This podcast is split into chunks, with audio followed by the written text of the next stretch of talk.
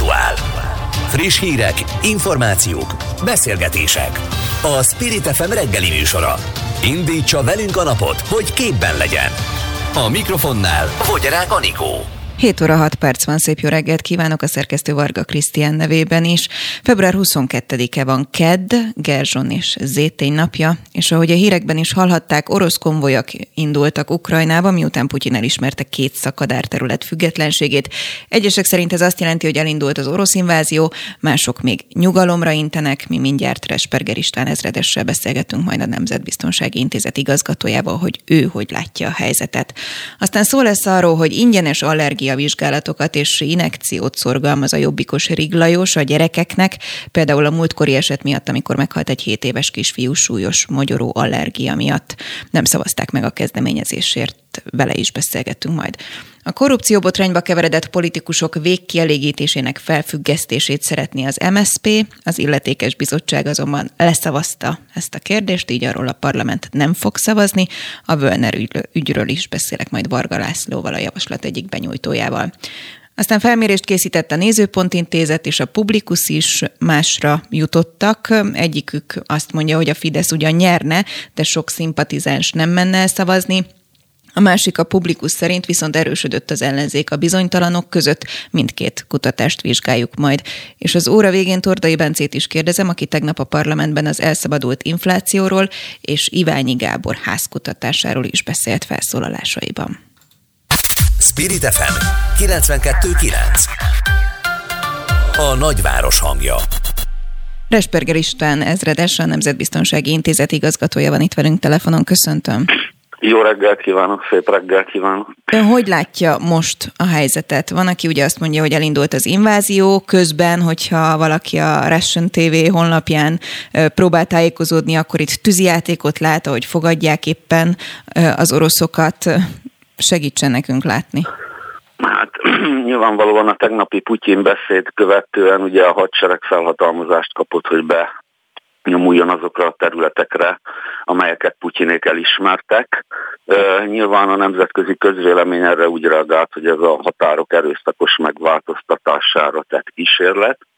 Összehívták az ENSZ biztonsági tanácsát is, hogy majd felszólítsák a feleket, de nyilván határozatot nem tudnak elfogadni ebben a kérdésben mert Oroszország vétójoggal rendelkezik.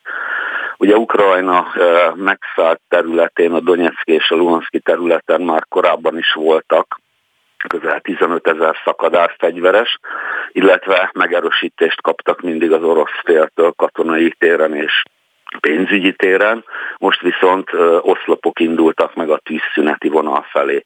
Ugye nagy kérdés a szakértők részéről, hogy meddig fognak vonulni, hiszen nem az egész Donetszki és Luhanszki megyét ellenőrzik. Ezeknek közel csak a 40%-át jelen pillanatban a szakadárok, illetve az orosz csapatok. Hát az a nagy kérdés, hogy a tűzszüneti vonalnál mi fog történni, illetve hogy a kievi eh, vezetés eh, hogyan reagál majd erre a csapatmozgásra és bevonulásra. Hát a kievi vezetés az elég határozottan közölte azt, ugye tegnapi tévébeszédében az elnök, hogy már pedig a határokat tiszteletben kell tartani. Nyilván a képességek lesznek a kérdések, hogy a rendkívül nagy felvonultatott orosz erővel szemben erőszakot fognak-e alkalmazni, illetve felveszik-e a harcot. Tehát ez a, ez a kérdés, hogy a tűzszüneti vonal után mi fog történni, vagy a tűzszüneti vonalnál. Itt most napokról, órákról, vagy percekről beszélünk, amikor ez eldől? Hát ugye, mivel már este megkezdték a mozgást a tűzszüneti vonal felé a csapatok, két dandárnyi erőt azonosítottak. Ez szerintem órák kérdése, hogy mi fog történni, hogy ők is csak a tűzszüneti vonalnál megállnak, és az úgynevezett békefenntartó feladatokra térnek át, vagy esetleg új erőkkel más irányból nyomás alá helyezik az ukrán haderőt, hogy hagyja el a két megyét. Mi történik akkor, hogyha nem állnak meg a tűzszüneti vonalnál? Hát szerintem akkor kitör a fegyveres konfliktus, tehát akkor uh, nem csak arról van szó, hogy a uh, eddig szakadárok által uralt területet akarja Oroszország, hanem a te két teljes megyét, aminek csak nagyon kis százalékát uralja még. ez az egész hogy hat ránk? A szomszédban történik mindez? Nyilván Magyarország kifejezte azt a elkötelezettségét, hogy együtt egyet fogunk érteni az Európai Uniós elvekkel, amiket meghoznak a kérdésben. Még ez a konfliktus messze van tőlünk, de nyilván figyelemmel kísérjük, mind a haderő, mind a külpolitika gőzerővel dolgozik, illetve felkészül különböző forgatókönyvekre, ha rosszabb változatok érnének be.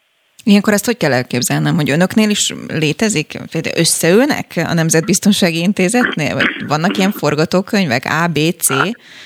Hát nyilvánvalóan ugye az A változat az, hogy jelentősen nem változik a helyzet, akkor folytatjuk a békekiképzést, illetve a hadsereg is teszi a dolgát. Amennyiben fokozódik a helyzet, megindul a fegyveres konfliktus, akkor ugye a határszakasz közelébe lehet különböző csapatokat vezényelni, főleg légierőt, légvédelmi csapatokat, felderítő csapatokat, illetve ha a helyzet tovább fokozódik, ha közelíten esetleg Magyarországhoz ez a konfliktus, fegyveres konfliktus, akkor fel kell készülni különböző humanitárius feladatokra, menekültek fogadására, illetve a határ biztosítására és védelmére, tehát egészen a végletekig ki van ez dolgozva, hogy mit kell csinálni. Hogyha azt kérném, hogy mondjon valami megnyugtatót, tudna ilyet tenni, és hogyha igen, akkor mit? Én, én abban bízom, hogy ez a két nép, ez rokon nép, tehát nem hiszem, hogy habitusból eredően óriási fegyveres konfliktusok lesznek.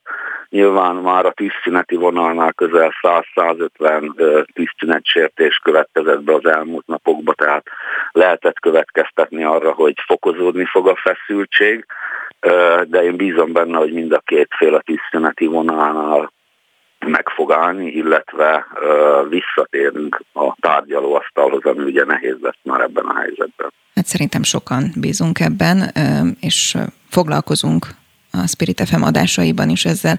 Resperger István ezredes a Nemzetbiztonsági Intézet igazgatója. Köszönöm szépen, hogy a rendelkezésünkre állt. Köszönöm szépen, és hát békésebb világot kívánok. Legyen így. Spirit FM 92.9 A nagyváros hangja a jövőben sem lesz TB támogatott az adrenalin injekció, miután az erre vonatkozó javaslat nem ment át az Országgyűlés Népjóléti Bizottságán. Az allergia elleni készítmény akár életmentő is lehet egyes helyzetekben. Januárban egy 7 éves kisiskolás kapott végzetes allergiás rohamot egy születésnapi tortaelvés után. Rig Lajost, a Jobbik parlamenti képviselőjét kérdezzük. Jó reggelt kívánok! Jó reggelt kívánok, üdvözlöm a rádió hallgatókat! És úgy tudom, hogy például Újpesten ezt el is rendelték, vagy hát vizsgálják azt, hogy elrendelnék, hogy az eset kapcsán ingyenes legyen, és minden iskolához eljusson ez az inekció is. Ön miért tartotta fontosnak, hogy ez országosan így legyen? Minden élet számít, legyen az kisgyermek, felnőtt. Én azt gondolom, hogyha egy ilyen inekcióval, sőt tudom, hogyha egy ilyen inekcióval meg lehet menteni az életet, az nem pénz kérdése ugye ahogy a bevezetőben is elhangzott, hogy e, receptköteles, bár állami támogatás, TB támogatás nincsen ezen az inekción, és 15 15-20 ezer forint egy ilyen pennek a, a, az ára, de ebből legalább kettőt kell magánál tartania az ismert allergiásnak, és hogyha esetleg lejár, a jobb esetben ugye lejár, és akkor nem kell használni, akkor újból meg kell vásárolni. De önkormányzatok, ahogy az újpesti, vagy mondjuk a tapolcai, már tovább gondolkodott, tanulva ebből az esetből, és Újpesten is és Tapolcán is a képviselőtestület megbízta a polgármestert, hogy járjon el annak érdekébe, hogy az önkormányzat által működtetett közintézményekben, mit belegondolva, beleértve ugye az óvodákat és a bölcsödéket, hogy legyen elérhető ugyanúgy, mint mondjuk egy defibrillátor egy sportintézményben, hiszen ez életet menthet ez a pen, az ott lévő dolgozókból legalább minden műszakba egy legyen kiképezve az, hogy hogyan kell és mikor kell használni, természetesen akkor, hogyha a mentő nincs elérhető közelségben, és sajnos ilyenre fel kell készülnünk, és ez tényleg életet ment, ahogy a bevezetőbe is mondták. Lehet-e azt becsülni, hogy ez hány gyermeket érint? Hiszen a másik egyébként, amit pont szorgalmaz, az, hogy legyenek ingyenes allergiavizsgálatok a 18 éven aluliaknak. Szóval tudjuk-e egyáltalán, hogy, hogy egyáltalán megbecsülni, hogy mondjuk milyen összegről van szó, hogyha ingyenes vakcinát szeretnénk?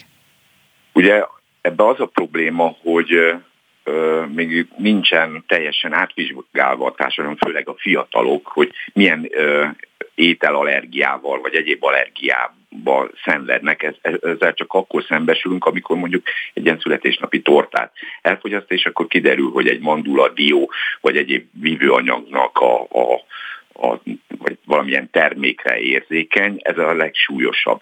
Nagyon kevesen mennek el, vagy jutnak el allergiológiai vizsgálatra. Nem tudjuk, hogy melyik kisgyermek allergiás mondjuk a darás és egyéb rovarcsipésekre azok, akik már átestek ilyen vizsgálaton, könnyebb helyzetben vannak, hiszen ők már tudatában vannak annak, hogy ők allergiás reakciót kaphatnak, és akkor ott van a, a mellényzsebbe, a kistáskába ezek az életmentő gyógyszerek, ugyanúgy, ahogy mondjuk egy cukorbetegnél mindig van kockacukor, vagy az inzulin készlete, és akkor egyből tudja, hogy melyiket kell alkalmaznia.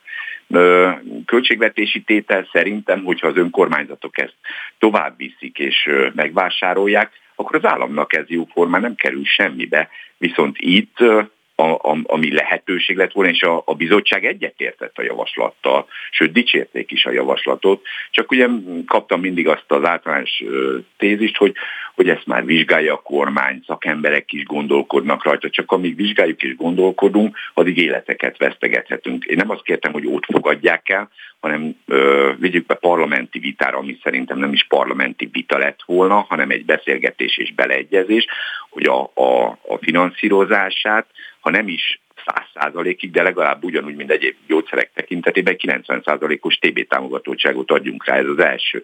A másik nagyon fontos, hogy az allergiológiai vizsgálatokat gyorsítjuk, mert aki kéri, az jusson el időbe oda, a harmadik pedig a felhívó tevékenység, az akár a közintézményekbe lehet, és a, a, a, a tanítás, ugyanúgy, ahogy az újraélesztést tanítjuk, ezt is meg kell tanítanunk az embereknek.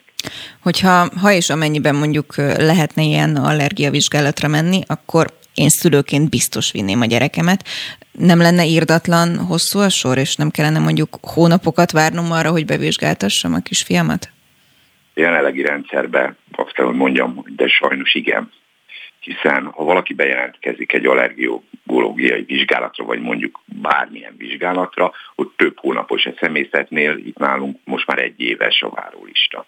Ezért van az, hogy ezt a rendszert valahogy addig át kell alakítani, amíg nem kerül normális kerékvágásba. Be lehet vonni magánvállalkozásokat társadalombiztosítási finanszírozásba, tehát hogy az én általam befizetett TB-t, azt ne az állami szektorba utalják addig, hanem az a, magánszektorba, de kerüljek normális időn belül vizsgálatra, és a gyerekemet tudja megvizsgálni. Ez lenne a cél, így ki tudnánk szűrni ezeket a, az eseteket. És most már szerintem a társadalom túlnyomó része valamilyen allergiás megbetegedésbe szenved, hogyha színanátszát veszük, az is ide tartozik, de sajnos az ételallergiák még súlyosabb állapotot okozhatnak, főleg a fiataloknál, és ez sajnos ez a, ez a, a múltkori eset ezt alátámasztotta. Ha megengedi, akkor beszéljünk egy kicsit másról is, amelyben szintén hát szakértő, hiszen mentősként is szoktunk önnel beszélgetni. Nem tudom, hogy mostanában van-e ilyen típusú tapasztalata itt a nagy kampány hajrában, hogyha és amennyiben igen, akkor mit tapasztal sokak szerint leszállóákban van most már a vírus, talán lehetnek majd enyhítések. Ön hogy látja? Valóban enyhébbek a tünetek is, tehát a megbetegedéseknek a tünetei azok jóval enyhébbek, egy, egy egyszerű náthatorok, fájás, minimális lázzal megúszszák, ezt már nagyon sok szakember elmondta, hogy valószínű ez lesz a, a vége ennek a, a járványnak, vagy pandémiának is átalakul egy endémiává, tehát világjárványból ilyen helyi lokális járványokká fog átalakulni, de hogyha megnézzük a szomszédainkat, vagy tágabb Európát, vagy mondjuk a világot, mindenhol azt látjuk, hogy eljött a, a nagy enyhítések kora, tehát a maszk használatot megszüntetik, van olyan ország, ahol már a karantén kötelezettséget is eltörölték, Szerintem már Magyarországon is működik az autonóm karantén kötelezettség eltörlése. Sokan nem is jelentkeznek orvosnál, mert vagy tünetmentesek, tehát ilyeneket is szűrtünk ki, teljesen tünetmentesek, vagy minimális enyhe felső légúti megfázásra panaszkodnak, de semmi levertség, láz, mind a második, harmadik hullámban volt tapasztalható. Ez az egyik, a másik a, a politikai vetületét nézem. azért a, a Fidesz a, a, az utóbbi járványkezelésben szerintem nagyon sok szavazót vesztett, és egyfajta képen próbálja majd visszaszerezni, és ez megint nem szakmai, hanem politikai alapokon nyugszik, hogy mindent eltörölnek, minden eddigi korlátozást. Rég Lajos, a Jobbiknak az országgyűlési képviselője. Köszönöm szépen. Szép napot. Kezdj sokan megtisztelő, hogy Spirit FM 92.9 A nagyváros hangja az igazságügyi bizottság kormánypárti többsége nem hagyta, hogy elvegyék Völner Pál végkielégítését. Az MSZP javaslatának célja az volt, hogy a korrupcióval gyanúsított Völner Pál ne kaphasson végkielégítést, ha csak nem mentik fel a bíróságon. Varga Lászlót, az MSZP parlamenti képviselőjét kérdezzük. Jó reggelt kívánok! Jó reggelt kívánok! Hát ahogy olvastam, ez egy elég rapid ülés volt, hogyha fogalmazhatok így. Hát 6-7 percnél tovább nem tartott valóban Ez az megszokott? Ülés. Előfordul, hogy rövid ülést tartunk. Ez volt az egyetlen érdemi napi rendi pont. Tóth Bertannal közös előterjesztésünk volt ez a javaslat, és tulajdonképpen annyi történt, hogy a napirend elfogadása után én tartottam egy 4-5 perces előterjesztői expozét, megindokoltam a javaslatot hosszasan, ezután nem szólt hozzá egyetlen kormánypárti képviselő, tehát nem tett fel kérdést, nem mondott véleményt, és gyakorlatilag rögtön a szavazás következett, ahol pedig leszavazták a javaslatot, tehát az ellenzéki képviselők támogatták a tárcsőzatba vételét, a kormánypártiak meg mindenféle indoklás nélkül leszavazták. Ez történt. Ami azt jelenti, hogy a parlamentben nem fognak erről beszélni. Nem, fog, nem fogunk erről beszélni, hát beszélni fogunk, hát a tegnapi napon okay. is nagyon sok minden. Érdemben nem fognak erről beszélni, akkor pontosítom. A konkrét javaslat az nem, nem, nem került tárcsazatba vétele, és így nem is lehet napirenden már az országgyűlésben. Én magam úgy fogalmaztam tegnap, hogy hogy nagyon világos, hogy akit ez az ügy irritál és felháborít okkal, az, az hogy tud megoldást találni. Április harmadikán lehet megoldást találni. Ez a kormány, ez a kormány többség nem volt hajlandó még ezt a lépéssel megtenni Völner Pál ügyében. Nagyon világos, hogy a szálak felfele is mutathatnak még. Szóval egyet lehet tenni, leváltani ezt a kormányt április harmadikán.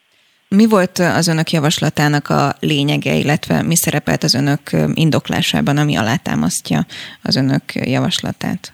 Ez egy, ez egy nagyon konkrét javaslat volt abban a tekintetben, hogy a politikai felsővezetőkre vonatkozóan, tehát miniszterelnök, miniszterállamtitkár, egyes nagyon súlyos bűncselekmények esetén ha őket ilyennel vádolják, korrupciós bűncselekményekre gondolok például, ne kaphassák meg addig ezeket a juttatásokat, végkielégítéseket, akár a szabadság megváltás kapcsán járó összegeket, amíg egyébként jogerős felmentő ítélet nem születik.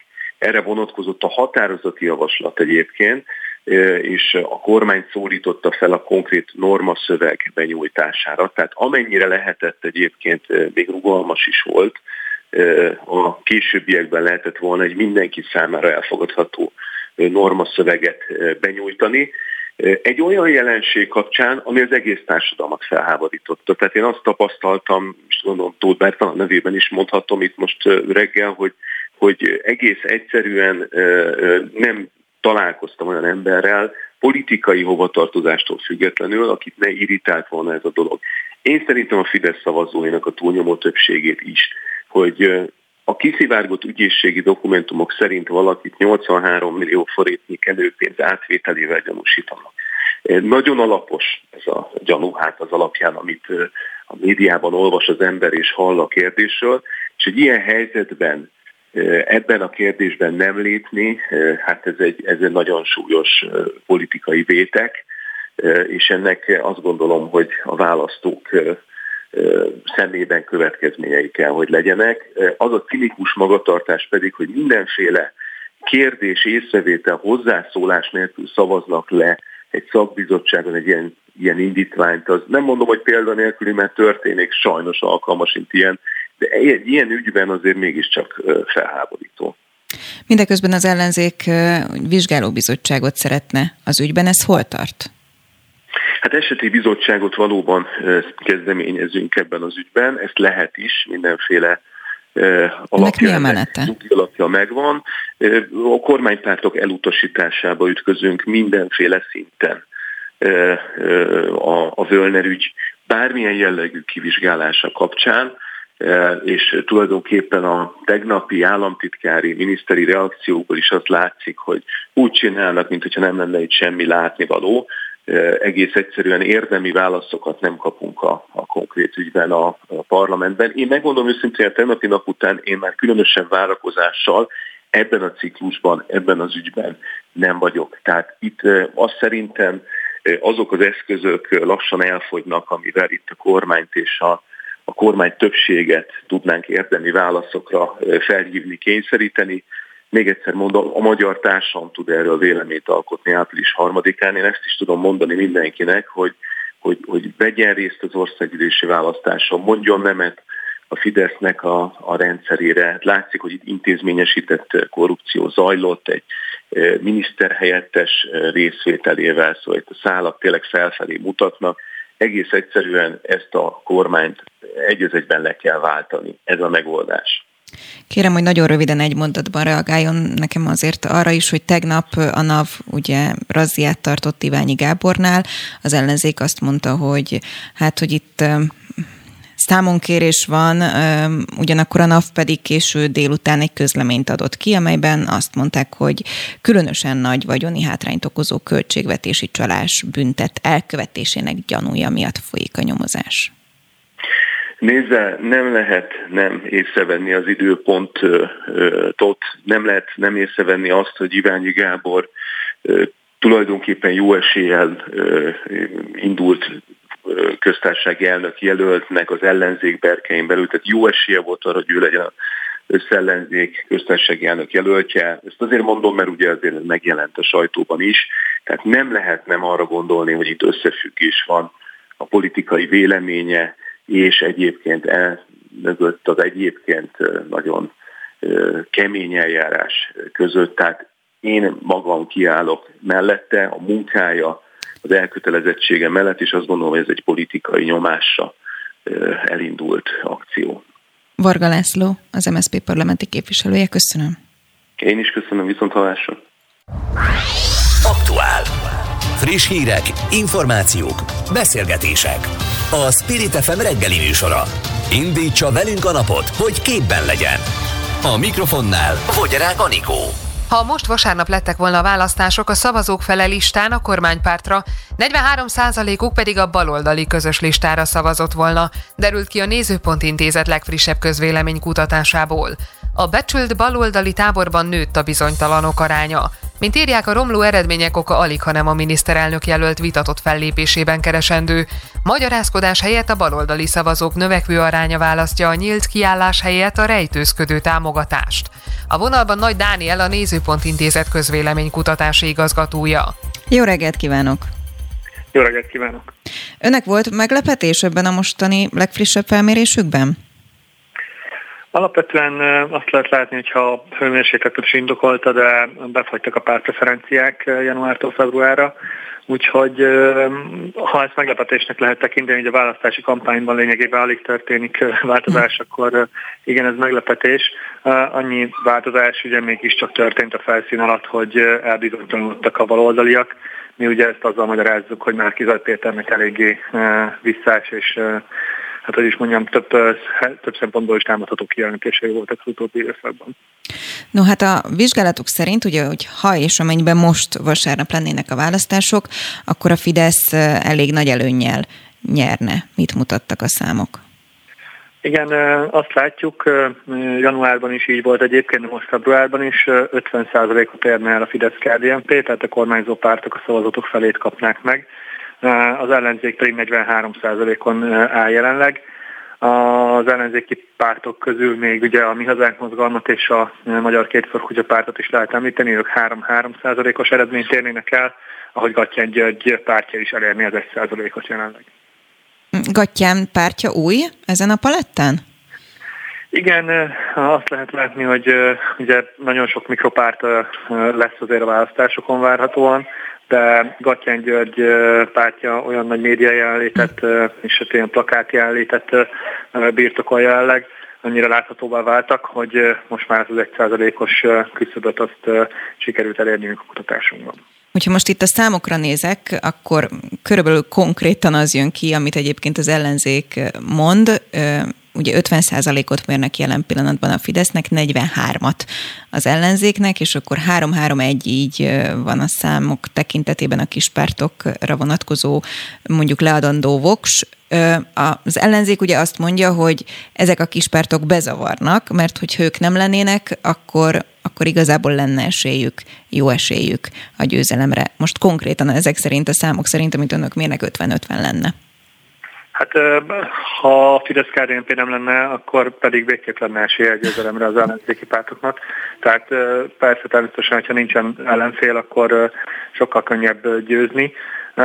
De nem akarom megkerülni így félővítesen a kérdést. Valóban azt lehet látni, hogy a kormány főkritikusok táborából vesznek el a mi hazánkosok és a kétfarkúak is, azonban ez egy jól körülhatárolható tábor, tehát e, ezek az emberek nem szavaznának le valószínűleg a, a közös listára, vagy azért, mert egy személy, vagy azért, mert egy párt, vagy akár több is unszimpatikus közülük. A mi hazánk tábora például volt jobbikosokból és volt fideszesekből áll, tehát alapvetően ők, ők biztosan nem tartoznak abba a körbe, akik növelnék egy gyurcsánytól jobbikig tartó párt konglomerátumnak a népszerűségét, és a két farkutya párt pedig bár inkább inkább ellenzéki, mint kormánypárti attitűddel rendelkeznek természetesen, de közel sincsenek olyan helyzetben, hogy leszavaznának mondjuk egy, egy ellenzéki közös listára, inkább az otthonmaradást választanák valószínűleg abban az esetben, hogyha nem lenne a kutyapártnak listája. Mm, azt is olvasom a felmérésük alapján, hogy amit talán meglepetés lehet, a bizonytalanoknak a számának a növekedése. Ezt januárban még úgy becsülték, hogy ilyen 24% körül van, az ellenzéki vagy a baloldali tábor bizonytalanairól van szó, most pedig 40 ra nőtt. Ezt mivel magyarázza?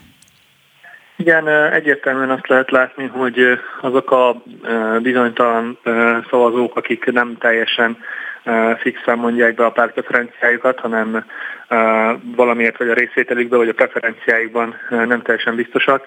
Tehát ezek az ellenzéki szavazók, ezek egyre többen vannak a baloldalon, korábban 24, most 40 százaléknyian, mi úgy látjuk, hogy ez egyértelműen a miniszterelnök jelöltnek a kétes megítélésének köszönhető, tehát az, hogy majdnem megduplázódott az arányuk a táboron belül, tehát 10-ből 4 baloldali vagy nem fog elmenni szavazni, vagy jelenleg még bizonytalan abban, hogy végül mégis szavazzon a baloldalra.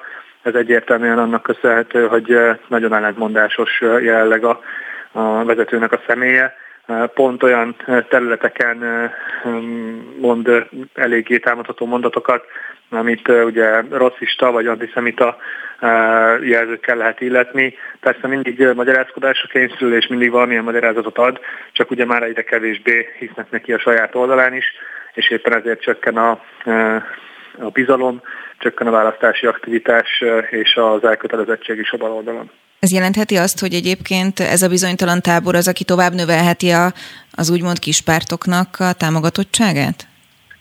Igen, mi úgy látjuk, hogy, hogy a baloldali táborból konkrétan a kétfarkutya párthoz vándorolhatnak szavazatok, de a mi, a mi hazánk mozgalom is egyértelműen nyerhet szavazatokat.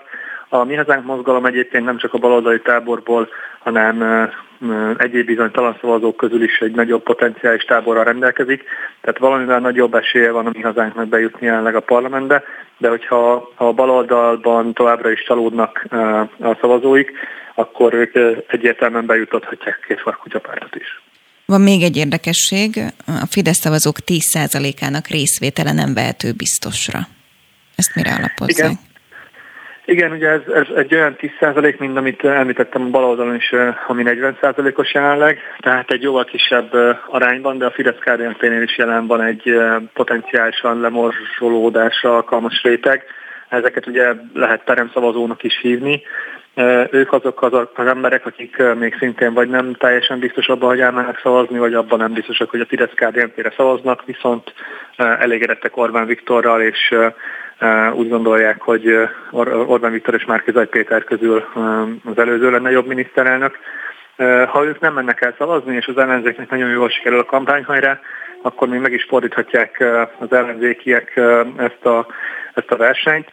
Tehát éppen ezért úgy látjuk, hogy még egyáltalán nem lefutott ez a, ez a verseny, és a fidesz kdnp is van egy jelentős szavazatmennyisége, amiért még igenis meg kell küzdeni a kampányhajrában. Nagy Dániel, nagyon szépen köszönöm. Köszönöm a lehetőséget. Spirit FM 92.9 A nagyváros hangja a Publikus Intézet februári felmérése szerint a válaszadók 34%-a az Egységben Magyarországért Szövetségre, 32%-a pedig a Fidesz-KDNP szövetségére szavazna. Derült ki a népszavának készített reprezentatív felmérésből. A kétfarkú kutyapárt támogatottsága 1, a Mi Hazánk mozgalomé 2% Az összes egyéb párt összesen 1 nyi támogatottsággal bír. A bizonytalanok aránya 30% A telefonnál Pulai András a Publikus kutatási igazgatója. Aki nem a telefonnál van, hanem itt ő velem szemben a stúdióban, köszöntöm. Szép reggelt. Köszönjük, hogy befáradt hozzánk.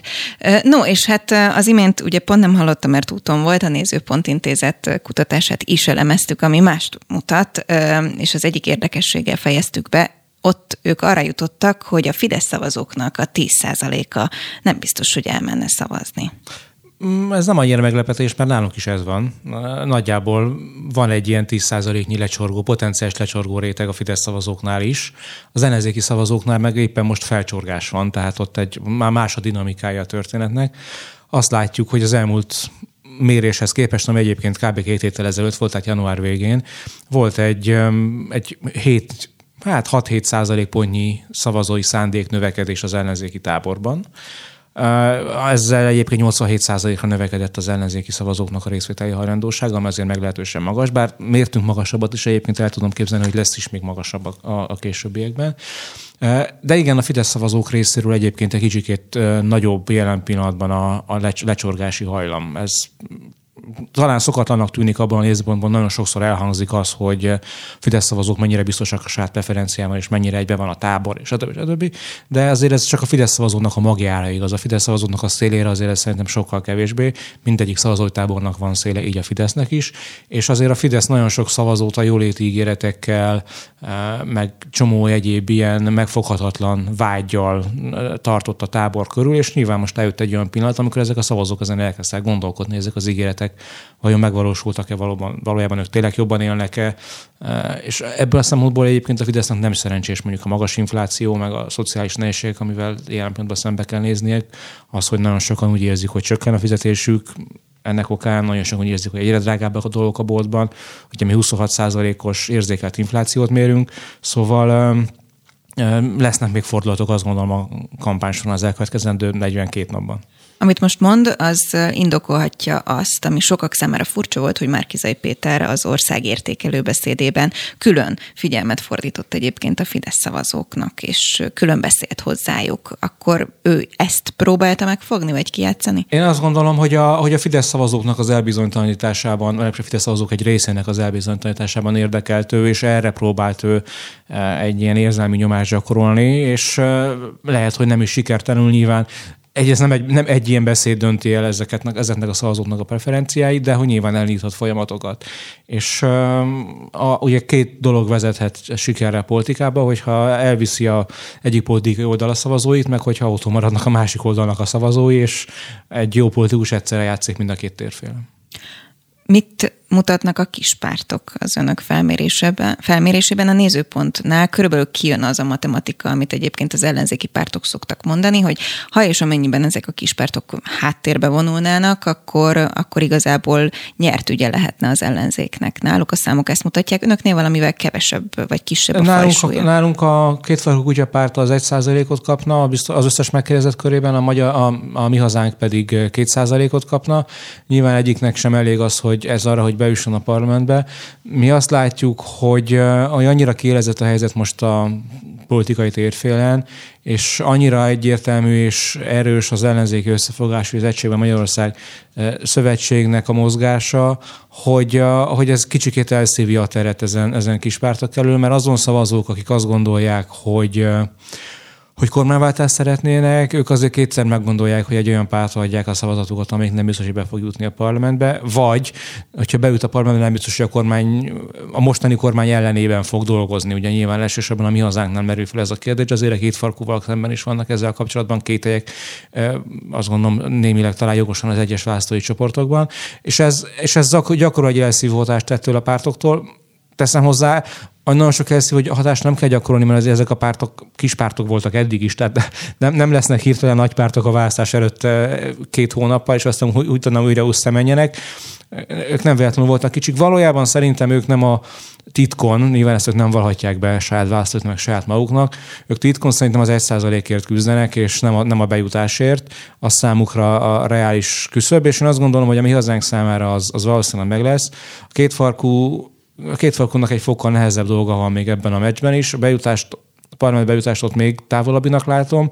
Az egy százalék az egyébként valószínűleg meg lesz, de, de a mi hazánk az azért szerintem valószínűleg előrébb lesz. Nyilván nem független attól, hogy a mi hazánk az elmúlt időszakban elkezdett egy egy ilyen oltás ellenes vonalat finni, meg egy ilyen vírus ellenes, meg nem is tudom pontosan, hogy hogyan definiálják saját magukat, meg hogyan definiálja őket a, a külvilág, de az kétségtelen, hogy ezzel ők bele tudtak nyúlni egy olyan szavazói bázisba, amiben egyébként önmagukból nem biztos, hogy a régi karcos szélsőjobboldali adott esetben fasisztába haló retorikával tudtak volna. Ezzel pedig tudtak, és ezzel, ezzel ők jó szövetségesei a Fidesznek egyfajta ilyen szatellitpártként tudnak működni a Fidesz mellett, ahogy egyébként szerintem korábban is tették, de ugye addig, ameddig a, a szélsőjobboldali retorikával lényegében csak a Fidesztől vittek el szavazókat, addig ez nem, az, addig ez nem, hogy nem volt értékes a Fidesz számára, hanem, hanem kimondottan értéktelenné vált a Fidesz számára, mert veszélyt jelentett rá. Így, hogy ez egy kicsit átalakult, így, így izgalmas lesz a Fidesz számára, és, és valószínűleg meg fogják kapni azt a hátszeret, amit korábban is megkaptak. Tényleg csak egy mondattal reagálja nekem arra, hogy a nézőpont a Gattyán pártnak is egy százalékot mért önök, ezt máshogy látják? Mi nem látjuk azt, hogy a Gattyán párt bárhol is lenne. A, mi az összes többi egyéb pártnak összesen mértünk egy százalékot, ami benne van az összes többi egyéb párt. Nem látom azt, hogy a, hogy a Gattyán párt érdemben futna az egy százalékért is, nem hogy a bejutásért. Azt mondta, hogy még változások elképzelhetők, és az elmúlt két hétben is talán, mint hogyha változna valami. Mire számít? Hát ugye az elmúlt két hét az számomra egy ilyen trendfordulónak a kezdetét jelentheti. Az ellenzék decemberben, januárban volt a mélypontján, a Fidesz pedig ebben az időszakban volt a csúcsán. Nyilvánvalóan valami mélypontot azt az előválasztás végi október-novemberi időszakhoz kell nézni, amikor az ellenzék én azt gondolom, hogy nyert volna nem csak szavazat többséggel, hanem mandátum többséggel is a parlamentben. Ehhez képest jött egy éles fordulat eh, abban az időszakban, és mivel láthatóan egy-két hét alatt ilyen éles fordulatok tudnak kialakulni jelen pillanatban a politikában, nagyon magas érzelmi hőfokon ég a politika, nagyon intenzív eh, a politika, és most már mindegyik oldal érdemben elkezdte a kampányt, most már hivatalosan is, nem csak a cselek, cselekmények szintjén. Ezért én további érzelmi hullámvasutat várok, és eh, további támogatás, ennek okán további támogatásbéli hullámvasutat is várok a következő 42 napra, és szerintem szerintem jelen pillanatban megjósolhatatlan, hogy mi lesz a választásnak az eredménye. Nincs, nincsen semmilyen papírforma, minden és mindennek az ellenkező is lehetséges. Talán a kétharmadokat tudnám kizárni. Tehát azt, hogy, hogy bármelyik is oldal kétharmadot szerezzen, az szerintem egy ilyen helyzetben eh, kizárható, ha csak nem történik valami összeomlás, de az, ez szerintem most már nem fog bekövetkezni. Márpedig, eh, hogyha egy ilyen helyzet van, akkor, eh, hát akkor az is sok minden belefér a következő napokban. És ez a legizgalmasabb kérdés ilyenkor választások kapcsán. Fogunk még a mai Partvonal című műsorunkban hosszabban beszélni erről is. Pulai András, a Publikus Kutatási Igazgatója. Nagyon szépen köszönöm, hogy itt volt. Köszönöm én is. Spirit FM 92.9 A nagyváros hangja Miért engedte a kormány az inflációs pusztítást? Ezt a kérdést szegezte a kabinetnek a párbeszédes Tordai Bence tegnap a parlamentben. A politikus úgy véli, egyre nehezebben él a társadalom többsége, a kormány pedig nem akarja észrevenni, ami történik. Tordai Bencét kapcsoljuk telefonon. Jó reggelt kívánok! Jó reggelt kívánok! Hát hogyha, ha és amennyiben mondjuk a kormánypárt oldaláról kellene beszélnem, akkor ők valószínűleg elmondanák azt, hogy de hát itt van egy benzinárstop, élelmiszerárstop, közben az infláció ellensúlyozására segítjük a nyugdíjasokat a 13. havi nyugdíja, vagy a nyugdíjprémiummal, sőt, ugye a családok most elég komoly plusz jövedelemhez jutottak az SZIA visszatérítés kapcsán. Ugye a probléma régebben kezdődött, tehát a Orbán, Matolcsi, Varga a gazdaságpolitikai trió. Nagyon elhibázott működés folytatott az elmúlt 10 plusz évben, akkor is fűtötték a gazdaságot, amikor erre semmi szükség nem volt, és gyakorlatilag kiégettek minden tartalékot, ahelyett, hogy egy úgynevezett anticiklikus gazdaságpolitikát folytattak volna, prociklikus módon. A, amúgy is masszív növekedést fűtötték tovább, és amikor megbeütött a válság, akkor el, elfogytak az eszközeik. Gyakorlatilag ki van nagyon feszítve a, a magyar gazdaság, és ennek köszönhető, hogy nálunk hamarabb kezdődött el az infláció felfutása, és magasabbra tetőzik, mint, a, mint az uniós országok átlaga. Ráadásul van egy, van egy nagyon komoly lemaradás a bér- és nyugdíjpolitikában, tehát egyszerűen a magyarországi jövedelmek alacsonyabbak, mint bárhol térségben. Ugye most már évek óta az a hír, hogy Romániával versengünk az utolsó előtti helyet, csak Bulgária az, amit maga biztosan magunk mögött tudhatunk. Tehát egy ilyen helyzetben jön az, hogy hivatalos számok szerint is 8% az infláció, de a napi megélhetési cikkek szintjén bőven 10% fölött lehet ez az érték. Tehát ehhez képest mondjuk egy 5%-os nyugdíjemelés, vagy egy egyszeri választások előtti pénzosztás az nyilvánvalóan hosszú távon eh, nem oldja meg ezt a árakbérek vagy áraknyugdíjak közötti aránytalanságot. Eh, és ezt minden nap érzik a, a családok a, pénztárcájukon nyilván egy egyszerű SZIA visszatérítés azoknál, akik, akiket ez érint, segítség lehet, hogy, hogy nem pont a választás előtt egy hónappal, de egyéb iránt azért a, a magyar háztartások többségének ez semmilyen módon nem jelent könnyebbséget, mint ahogy az sem megoldás egy ilyen elszabaduló inflációra, hogy egy-egy termék árát, beleértve itt az üzemanyagok árát, olyan módon szabályozzák, hogy azért nem, nem a kormány viseli a terheket, hanem azok a kisvállalkozók, akik most emiatt a csőd szélén billegnek. Az árstop semmilyen szempontból nem lehetne egyébként jó megoldás, hiszen a kormányzat annó egy kétszázalékos infláció visszafogást reméltettől. Hát ezt, hogy pontosan mennyivel csökkenti az inflációt átlagosan, azt nagyon nehéz kiszámolni. Az biztos, hogy ami az élelmiszerek területén történik, hogy néhány darab, tehát hat terméknek az árat csökkentik, vagy fagyasztják be, az nagyon-nagyon kis része a fogyasztói kosárnak, tehát az biztos, hogy nem észlelhető. Az üzemanyagok szintjén ez, ez egy másik kérdés. Ott, ott azért nagyobb a hullámzás, tehát voltak az elmúlt hónapokban is olyan hetek, amikor egyébként a piaci alapon is 480 alatt lett volna az üzemanyag, most megint fölötte lenne, és úgy néz ki, hogy, hogy éppen a kis benzinkutak, a vidéki városok, kis településeken lévő benzinkutak azok elsősorban, amik ezt nagyon megszenvedik, és már többen csődöt jelentettek. De egyébként ugyanez a helyzet az érintett élelmiszerek területén is, hogy a magyar termelők azok, akik most emiatt nagyon nehéz helyzetbe kerülnek, hiszen sokszor a kiskereskedők áttérnek az olcsóbb és valószínűleg rosszabb minőségű importtermékekre, úgyhogy ez biztos, hogy nem egy megoldás nemzetgazdasági szinten. Az ellenzék mit tenne, hogyha mondjuk, ha és amennyiben lenne egy kormányváltás, hogyan tudná megfékezni az inflációt, hiszen azt is mondja a kormányzat, hogy ez 80%-ban rajtunk kívülállók. Mi meg azt mondjuk, hogy legalább a harmadát azt van esélyünk kontrollálni, ami sokkal erősebb eszköz egy árbefagyasztásnál az az áfacsökkentés, amit mi az alapvető élelmiszereknél teljes körülön bevezetnénk, és más élelmiszereknél is a 27% világrekord áfa kulcsát lehetne mondjuk a 18%-osat alkalmazni. Ez az egyik, és a másik oldalon pedig a bérpolitikával kell dolgozni, tehát az, hogy a nyugdíjemelést visszatéríteni a, a vegyes indexálásra, hiszen nagyon elmaradtak a nyugdíjak az átlagbérektől, ugye ez a 2010-es évek elején egy 74%-os arány volt, most már csak 56%-a az átlag nyugdíj az átlagbérnek.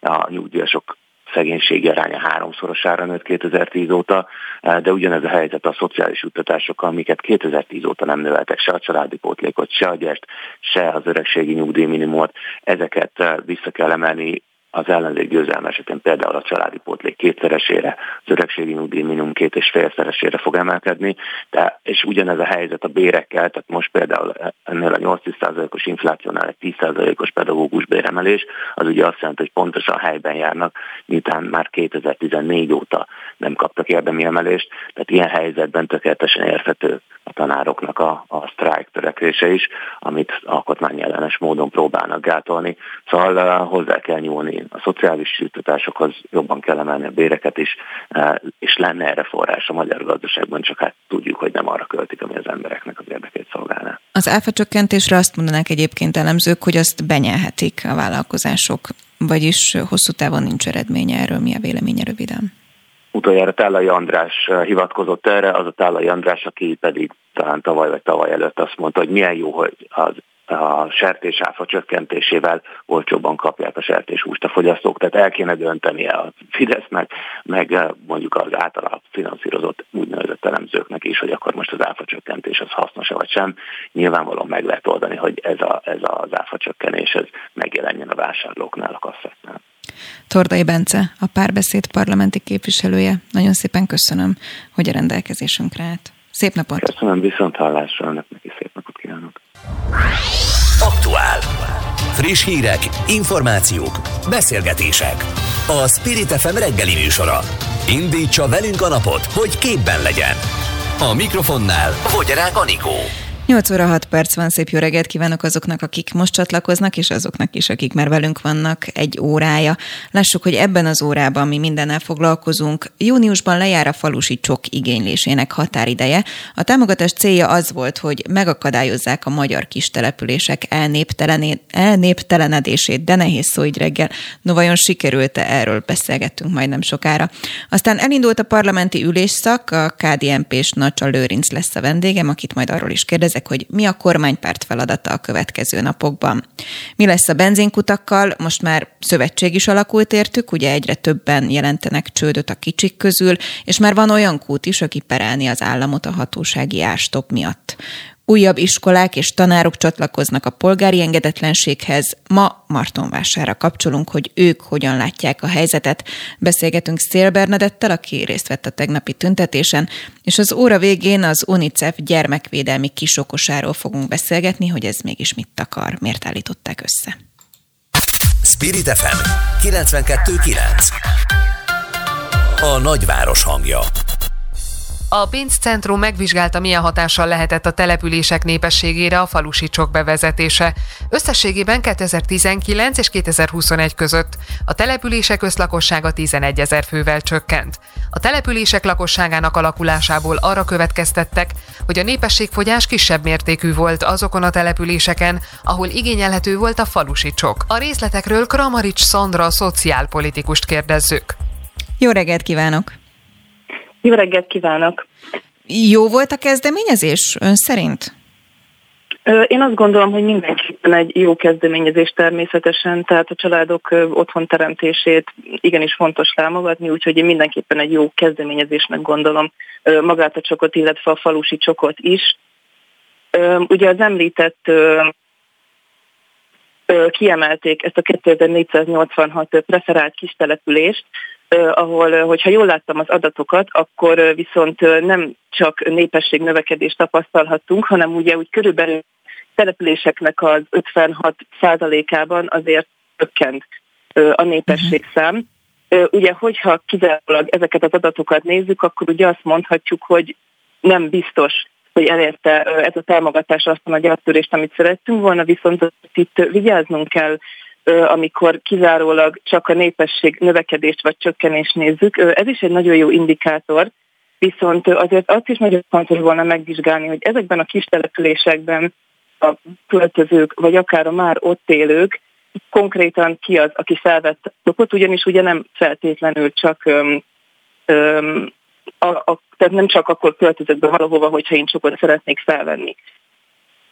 Nekem egy kicsit öm, feltűnő volt ezekben az adatokban, hogy ugye írták, hogy a 200 fő alatti törpefalvak lakosság száma növekedett leginkább arányaiban. Én itt azért megnézném azért azt, hogy például az ott élők közül például hányan vették igénybe a falusi csokot.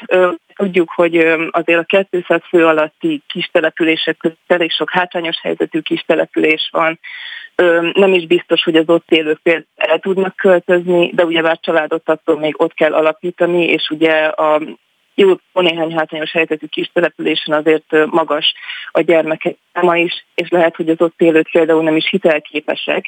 Így, így úgy gondolom, hogy szempontot kell figyelembe vennünk, amikor kijelentjük, hogy a falusi mhm. sikeres volt-e vagy sem. Tehát, hogy itt valóban a lakosság növekedés egy nagyon jó indikátor, de azt gondolom, hogy nem elég kizárólag ezt vizsgálnunk.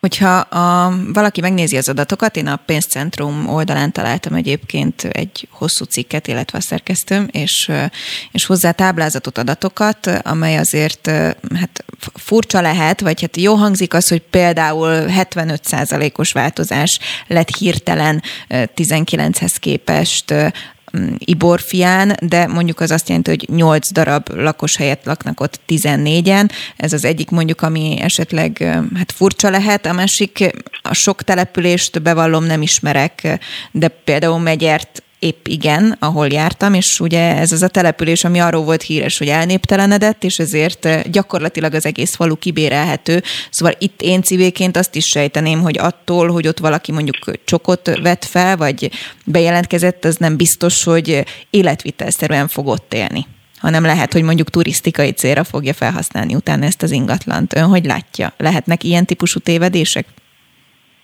Akár lehetnek ilyenek is, igen.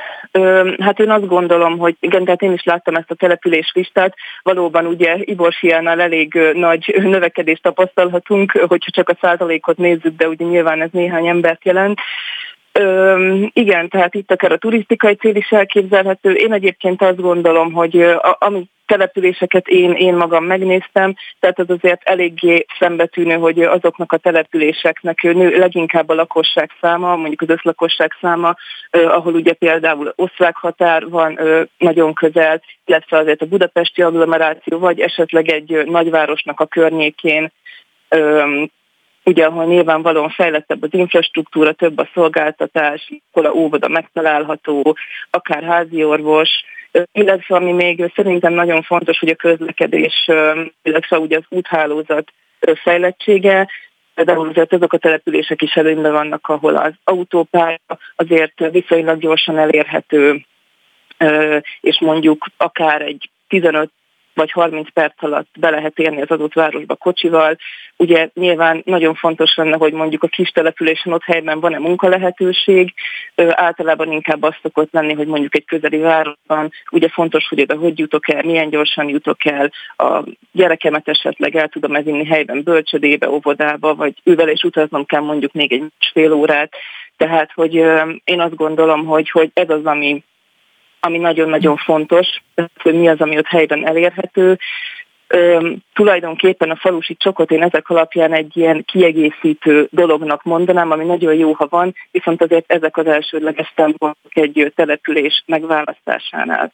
Végszóra ön szakemberként hogy látja, megtartani kell a népességüket a falvaknak, vagy növelni? Mekkora a baj? Én azt gondolom, hogy az első lépés a megtartás lenne, és ugye, hogyha azokat a lakosokat a szolgáltatások, munkalehetőségek, stb. hatására meg tudjuk tartani, én azt gondolom, hogy akkor tudunk azzal foglalkozni, hogy mondjuk új emberek betelepüljenek. Ami még nekem eszembe jutott a téma kapcsán, az talán a koronavírusnak az egyetlen egy pozitív hatása a home office elterjedése. Ez is segíthet egyébként szerintem valamennyire a kis települések fellendítésében, hiszen hogyha nem kell mondjuk minden nap reggel nyolcra bejárni valakinek irodába, hanem mondjuk csak három napot, akkor mondjuk nyilvánvalóan könnyebben költözik ő is távolabb egy adott várostól. Persze természetesen ez nem nem lehet ezt megtenni minden egyes munkakör esetén, de még talán ez is egy kicsit segíthetné ezt a folyamatot, hogyha mondjuk ez a home office egy kicsit jobban bemaradna a köztudatban, és jobban alkalmaznák a munkahelyek. Kramarics Szandra, az ELTE doktorandusza, szociálpolitikus. Nagyon szépen köszönöm. Köszönöm szépen. Spirit FM 92.9 A nagyváros hangja és elindult a parlamenti ülésszak, erről is fogunk beszélgetni Nacsa Lőrincel, a KDNP parlamenti képviselőjével. Köszöntöm! Jó reggelt kívánok! És ezt megelőzte egy frakcióülés, amiről hát sok mindent nem tudhattunk meg, de amit igen, például azt, hogy Orbán Viktor beszéde nagyon inspiráló volt, ahogy fogalmaztak többen utána. Amikor ezt elemeztük, például Deák Dániel elő azt mondta, hogy erre azért is szükség volt, hogy ráerősítsen arra, hogy talán az egyetlen hibája az lehetne a Fidesznek a választásoknál, hogy, hogy elbízzák magukat, és erre is vonatkozhatott az, hogy Orbán Viktor még egy ilyen erősebb hajrát kérjen mindenkitől. Ön hogy látja ezt, milyen volt a frakcióülés és maga a beszéd? Lelkesítő volt a frakciülés, jó volt találkozni a harcostársakkal, bajtársakkal, képviselőtársakkal. Ott volt mind a 106 jelöltünk, akik készen állnak arra, hogy a régiójukat, a környéküket képviseljék a nemzeti érdekek alapján. Én azt látom, hogy mindenki felkészült, mindenki lelkes, és mindenki készen áll arra, hogy jót tegyen továbbra is, hogyha korábbi jelölt, vagy újként jót tegyen a környékével, képviselje az ott élők érdekeit. Én azt gondolom, hogy ez a fajta erőgyűjtés, ami, ami egy frakcióülést is jellemez, az egy fontos állomása volt számunkra is a kampánynak, és innentől kezdve hátralévő 40 napban, ugye mától már csak 40 nap van hátra a választásokig, mindenkinek mindent meg kell tenni azért, hogy a múlt ne térhessen vissza a 2010 előtti világ, és a 2010 előtti világ szereplői ne térhessenek vissza a hatalomba. Mi a feladata a fidesz kdnp nek a következő 40 napban? Nekünk a legnagyobb feladatunk az, hogy a lehető legtöbb emberrel beszélgessünk.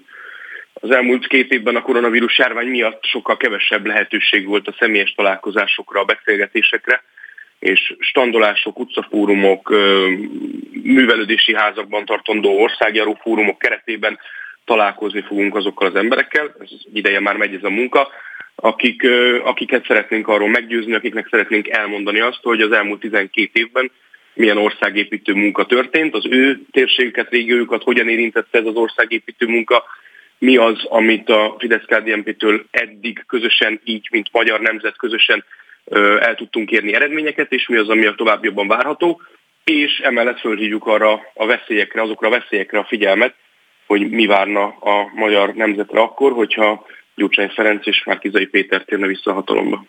Hogyha az ellenzéki képviselőkkel beszélünk, akkor ugye ők is járják az országot, és tőlük is meg szoktuk kérdezni, hogy egyébként amikor találkoznak az emberekkel, akkor mivel találkoznak? Mi az, ami mondjuk kritika, vagy mi az, amit, amit mondjuk nagyon üdvözölnek, hogy jó lenne megtartani? Önök mit tapasztalnak?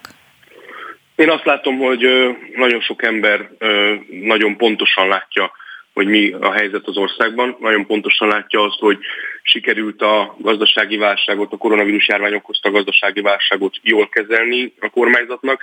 Ez nyilván a magyar emberek munkájának, a magyar vállalkozások létezésének, erősödésének is köszönhető, és nagyon sokan emlékeznek arra, hogy mi volt 2010 előtt. Emlékeznek arra, amikor elvették tőlük a 13. havi nyugdíjat, amikor az otthonteremtési programokat elvették, amikor az egekben volt a munkanélküliség, és nem volt lehetőségük a, a munkát találni sok embernek, és amikor elmaradtak azok a kis településekre, falvakra, itt akár az előző témához is kapcsolódhatnék, elmaradtak a kis településekre, falvakba érkező fejlesztések, sőt, inkább iskolabezárások és boltbezárások voltak akkor a falvak, falvak sorsa. Most pedig egy egészen más világot láthatunk. A Magyar Falu programnak köszönhetően a kormány támogatáspolitikának is köszönhetően sorra újra nyíltak ezek az óvodák, az iskolák, új bölcsödék nyílnak, megújulnak a kisboltok helyben, megújulnak az utak, belterületi utak, járdák, csatornelvezetések. Tehát az emberek látják azt, hogy a saját környezetük épül, szépül, fejlődik. Ezzel nem azt mondjuk, hogy nincsen előttünk munka, ezzel nem azt mondjuk, hogy befejezetnek mondanánk azt az országépítő munkát, amit az elmúlt 12 évben próbáltunk a magyar emberekkel közösen végezni, hanem azt mondjuk, hogy látjuk, hogy nagyon sok minden van még előttünk, látjuk, hogy nagyon sok feladat van, de azt is látjuk, hogy nagyon sok mindent el tudtunk érni közösen. Hogy látja egyébként az elmúlt hónapok, vagy inkább hetek intézkedései, amelyet az ellenzék pusztán osztogatásnak vél, azok hogyan csapódnak le az embereknél? Nekem van konkrétan olyan ellenzéki beállítottságú ismerősöm, aki úgy megörült a családtámogatási visszatérítésnek, hogy mondta, hogy hát még egyszer kapnék egyet, biztos, hogy a Fideszre szavaznék. A ugye a miniszterelnök úr a Fidesz kongresszusi beszédében elmondta azt, hogy velünk azok is jobban járnak, akik nem ránk szavaznak, még a baloldalal azok is rosszul járnak, akik rájuk szavaznak. Én ezt a mondatot látom teljes valójában megvalósulni és igaznak válni, hiszen azok mindenki, aki bármilyen módon az ország erejéből tud részesülni egy válság után. Ugye nézzük meg a válságkezeléseket, 2009-ben Gyurcsány Bajnai tandem csak elvett az emberektől, adókat emelt, megszorított, mi pedig képesek voltunk a magyar gazdaságot olyan állapotba tartani, hozni a vállalkozásokkal, munkáltatókkal, munkavállalókkal közösen, hogy az ország ereje megengedi azt, hogy egy válságot úgy kezeljünk, hogy megsegítsük azokat, akiket a válság leginkább sújtott. A 13. havi nyugdíj visszavezetése szerintem egy történelmi elégtétel, hiszen egy történelmi bűn volt az elvétele. A családi adóvisszatérítés pedig azt gondolom, hogy azokat segítette, akik befizették az adójukat, tehát munkából élnek, és azok a gyermeket nevelő családok, akiket a leginkább sújtatott a járvány, hiszen akár elveszhették a munkahelyüket, akár hozzá kellett nyúlniuk a megtakarításaikhoz egy ilyen időszakban, akár önmagában az, hogy otthon kellett maradniuk a gyermekekkel, az iskola bezárások, az óvoda bezárások miatt, a korlátozások miatt, azt gondolom, hogy ez is megnehezítette a családok életét, de együtt közösen túl tudtunk rajta lendülni, és most már nincs ilyenről szó, most már működik az ország, most már működik a gazdaság, és ilyen módon ezek a családok is részesülhettek a gazdaság teljesítményében. Végszóra a mostani parlamenti ülésszak talán legfontosabb feladata március 10-e, ugye az államfőválasztás. Az ellenzék azt mondja, hogy ehhez ugye kétharmad kell, amihez kell Völner Pál szavazata, ezért nincsen az ő ügyében még semmi. Ők például vizsgálóbizottságot is szeretnének az ügyben. Erről mi a KDNP véleménye? Egyetértek önnel azzal, hogy a, abban, hogy a legfontosabb feladat a köztársaságának megválasztása. Alkotmányos szokásaink szerint a választási kampányban már nincsenek hosszú üléshetek a parlamentben, most is 5-6 ülésnap lesz összesen a választások előtt. De hogyha a vizsgálóbizottságra rákérdezett, akkor szerintem ez a egyre rosszabb és egyre reménytelenebb helyzetben lévő baloldal akciója, hiszen korábban ők javasolták, hogy úgy módosítsuk az országgyűlési törvényt, hogy folyamatban lévő büntetőeljárásokban és egyedi ügyekben ne állhasson föl vizsgálóbizottság. Ez korábban Harangozó Tamás, Újhely István vagy éppen Lampert Mónika a szocialista képviselő javaslata volt, hogy ne lehessen ilyen ügyekben felállítani vizsgálóbizottságot. Korábbi önmagukkal is szembe mennek. Szerintem ezt a kétségbeesésükben próbálnak politikai ügyeket építeni. Mi azt gondoljuk, hogy Novák Katalin államfőjelölt, a Fidesz-KDNP hivatalos államfőjelöltje minden képviselő minden fidesz kdnp képviselő jelöli őt egy kiváló jelölt. Három gyermekes édesanyja, aki pont azt a területet képviselte a kormányzatban is, ami a Fidesz-KDNP politikájának a legfontosabb eleme, a családpolitika, hiszen Európai Uniós viszonylatban is GDP arányosan mi költünk legtöbbet családtámogatásokra, látszanak is ezeknek az eredményei, Novák Katalin egy több nyelvet beszélő, nemzetközi tapasztalattal, hazai tapasztalattal rendelkező kiváló jelölt, azt gondolom, és azt remélem, hogy március 10-én minél nagyobb többség tud mögé állni, és megválasztani őt új köztársasági elnöknek. Nacsa Lőrinc, a KDNP parlamenti képviselője. Köszönöm. Szép napot. Köszönöm a lehetőséget. Spirit FM 92.9 A nagyváros hangja a kormány kitart a benzinástop mellett, de kész egyeztetni a kis kutakkal. Erről számolt be a szaktárca államtitkára, miután tegnap egyeztettek a bajba került állomások képviselőivel. Az őket képviselő VOSZ számtalan kompromisszumos javaslatot tett le az asztalra. Perlusz Lászlót, a VOSZ főtitkárát kérdezzük. Jó reggelt kívánok! Jó reggelt kívánok! Hát egyre csak arról számolunk be, hogy baj van, és egyre több kis benzinkút kerül bajba a MOL ugye elvileg fellépne, hogy na majd ők segítenek, ehhez képest ugye szakértők azt mondják, hogy van olyan rész, ahol nem léphetne fel a MOL, hiszen a kis benzikutak pont egy olyan piaci részt fettek le, amelyre egy ilyen nagy cég nem képes. Ön hogyan látja? Hát így látjuk ugye, hogy, a, hogy mi így, így jártunk el eddig is, és most is ehhez tartjuk magunkat, hogy az adott helyzetből kell kihozni a lehető legjobb megoldást, és azért kértük a tárgyalást a kormányzattól, mert úgy látjuk, hogy ez nem, a, nem az a helyzet, ez, ez még messze van attól az optimumtól, amit a jelenlegi helyzetből ki lehet hozni. Miért fogalmazok így? Hát azért, mert azért alapvetően ezt a helyzetet a, a világpiaci ár megugrása, az infláció elszabadulása okozta.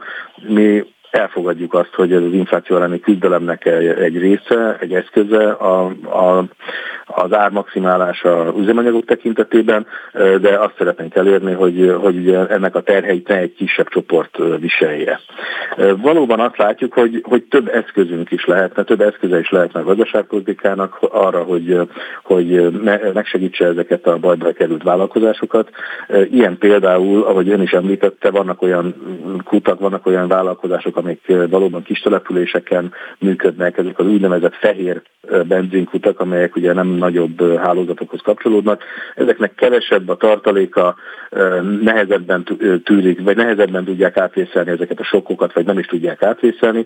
Ezeknek a jellemző magyar kisvállalkozásoknak kárenyhítő jutatást lehet biztosítani, fel kell mérni, hogy pontosan kik azok, akiket az érint, és akkor kárenyhítéssel lehet eljárni. Egyéb eszközeink is vannak, amiket javasolunk. Például ugye az első tehát a, a, üzemanyagár maximálás az, november, az tavaly november közepi e, helyzetre, helyzetben maximalizálja a, az, az üzemanyag árát, ez a 480 forint a tavaly november 15-i világpiaci és főleg nagykereskedelmi ár alapján került kialakításra. Azóta sajnos fölfele mozdult a világpiac, fölfele mozdult a, a nagykereskedelmi ár. Az is segítene, hogyha ezt időről időre felülvizsgálnánk ezt az ármaximumot, amíg szükséges, amíg ez a kényszerintézkedést muszáj fenntartani. Ezzel is nem, nem, tehát ugye nem szaladnának el a veszteségek a kiskutaknak a, a, a kárára egyedül, hanem ezt ugye a többi szereplő is fel tudná vállalni. Az, hogy szövetségbe tömörültek most így a bajba jutott kisebb független benzinkutak, ez segíthet az ő problémájukon? Ezt hogy látja?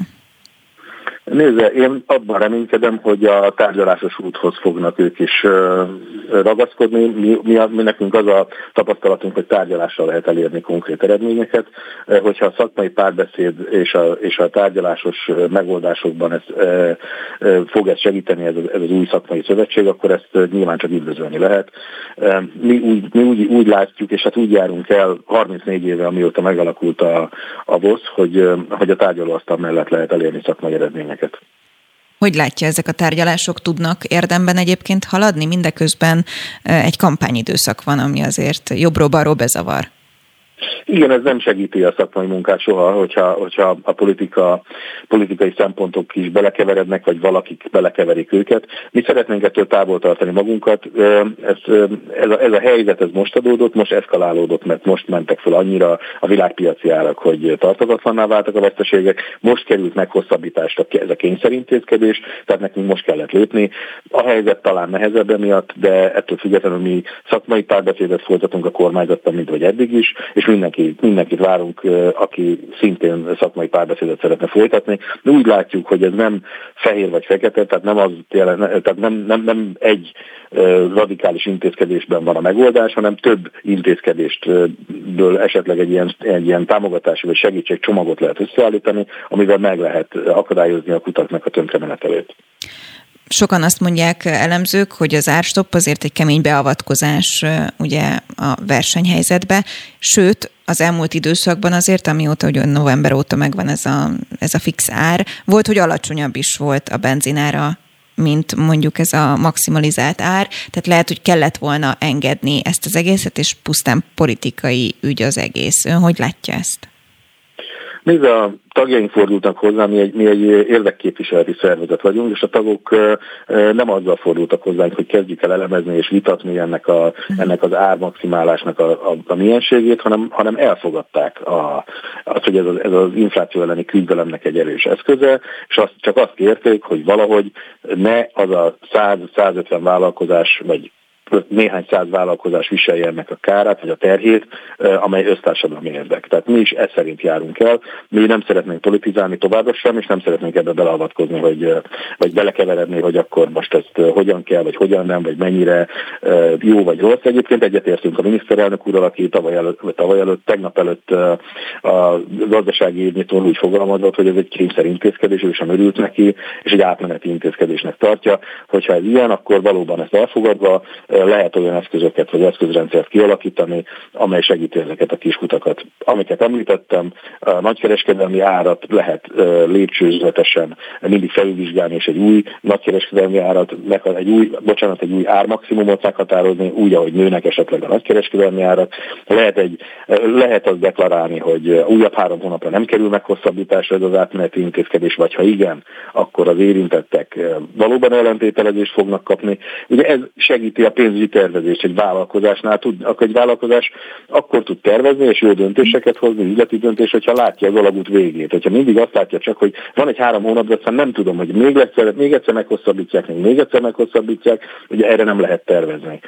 Itt, itt akkor nem lehet azt kérni tőlük, hogy oké, okay, idejják át, adunk 0%-os hitelt, és akkor ezt a két és fél hónapot még, még bírjátok ki. Látni kell és tudni kell, ezek, ezek mind-mind olyan eszközök, amik lehet, hogy önmagukban nem állnak meg, de mégis összességében hatható segítséget nyújthatnak a vállalkozásoknak. Pelusz László, a VOSZ főtitkára. Nagyon szépen köszönöm. Köszönöm, hogy meghallgattak. Aktuál. Friss hírek, információk, beszélgetések. A Spirit FM reggeli műsora. Indítsa velünk a napot, hogy képben legyen. A mikrofonnál Fogyarák Anikó. Újabb és újabb iskolák tanárai élnek a polgári engedetlenség eszközével. A mozgalom lassan országossá duzzad, egyre több vidéki intézményben állnak ki amellett, hogy a sztrájk alapjog. Ilyen a Martonvásári Beethoven általános iskola is, ahonnan Fejesné Móri Ágnest kapcsoljuk telefonon. Jó reggelt kívánok! Jó reggelt kívánok, Anikó! Helyezem minket képbe, hogy önöknél az önök iskolájában hányan dolgoznak, mennyire túlterheltek, és most hányan álltak bele ebbe a polgári engedetlenségbe, és miért? Ugye mi egy kisvárosnak, egy közel 6000 fős kisvárosnak az egyetlen általános iskola, iskolája vagyunk.